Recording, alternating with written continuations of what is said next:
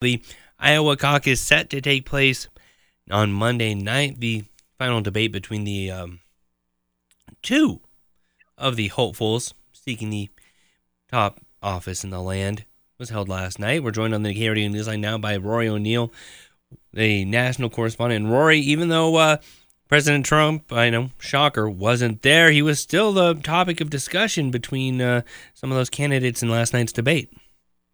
Uh, he was. So uh, you really had a couple different competing forums happening at the exact same time. On CNN, a debate with Nikki Haley and Ron DeSantis. Over on Fox, a town hall with former President Trump. It was a two hour debate on CNN where the two candidates really went after each other more so than Donald Trump or Joe Biden, uh, despite the fact that uh, the two, uh, DeSantis and Haley, are so far behind Trump in the polls. Um, so it was an interesting tactic, but uh, again, the Iowa caucuses, as you said, are happening on Monday, and it's probably it's likely that one of these two remaining candidates uh, will drop out very yeah. soon. Yeah, and we saw Chris Christie drop out of the race yesterday as well. And when it comes to some of the content with those kind of debating um, topics, what were some of the big topics that came out uh, on either side? Well, you know, Nikki Haley started, a, I think it was a newer attack about uh, Ron DeSantis essentially running a poor campaign, that he spent $100 million in Iowa, and his poll numbers have been going down the whole time uh, as, Iowa voters get to know him.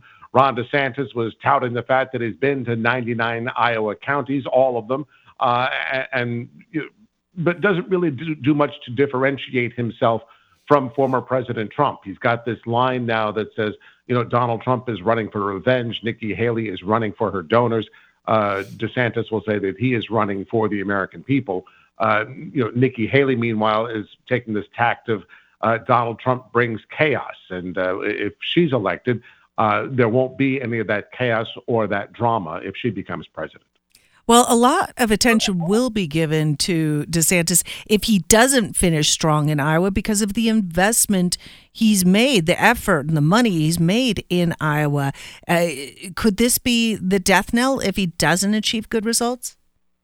It really could be because uh, Ron DeSantis has spent very little time in New Hampshire. Contrast that to Nikki Haley. So, you know, uh, you know, she has almost moved to New Hampshire as as DeSantis has nearly moved to Iowa. But I think what's more interesting is that what's the next state after that?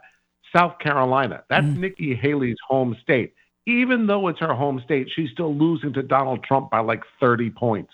So the problem is she may out do expectations in Iowa or New Hampshire, but she hits a brick wall in her home state of South Carolina that's going to sap away any momentum uh, when it almost seems that uh, Trump will lock up the nomination at that point. Yeah, and knowing that he had that town hall yesterday, what were some of the bigger uh, kind of talking points that uh, came from Donald Trump, other than the fact that you know he's Trump and everyone's against him? Yeah, it was a lot of the same, not a whole lot of different um, comments from Donald Trump. He talked a little bit about Chris Christie dropping out, didn't think it was going to make much of a difference. He tried to clarify or soften some of his comments. You know, he was talking to Hannity and said that uh, on day one he'd be a dictator. He's trying to back that off or round that out a little bit. Um, as some of the Democrats have been trying to make hay with it. But, you know, uh, it, Donald Trump was being Donald Trump pretty much for, for the hour. Um, and the questions were, were pretty favorable to him uh, for the hour. So not much new there. He, he seems to be coasting into a victory in Iowa. Yeah, but uh, we as the media have to also uh, be very mindful that treating his point and counterpoints as if he had participated in the debate is really doing a disservice to the truth of the matter, which is that he for had to forego or chose to forego the debate. He really uh, didn't offer uh, his competitors in the primary in the caucuses a chance to actually, you know, go point counterpoint with him head on right. and you know that's that that's something that I, I think when I read the coverage this morning, it feels like uh, that can get overlooked. It's like, oh well, he's responding to them. No, he's not responding to them. He's just making these statements pretty much unanswered. Well. It, it's the fifth Iowa debate that he has snubbed, really, uh, you know, not showing up at these different events. And look, it was one thing you could make the political argument saying when there were eight people on stage, he'd just be getting attacked by eight people. But now that you were down to two, like you could have really had a pretty meaningful debate had the three of them been on the stage last night. Yeah, makes you wonder if if it comes down to he is the presidential uh, candidate, if he'll forego those debates as well. So.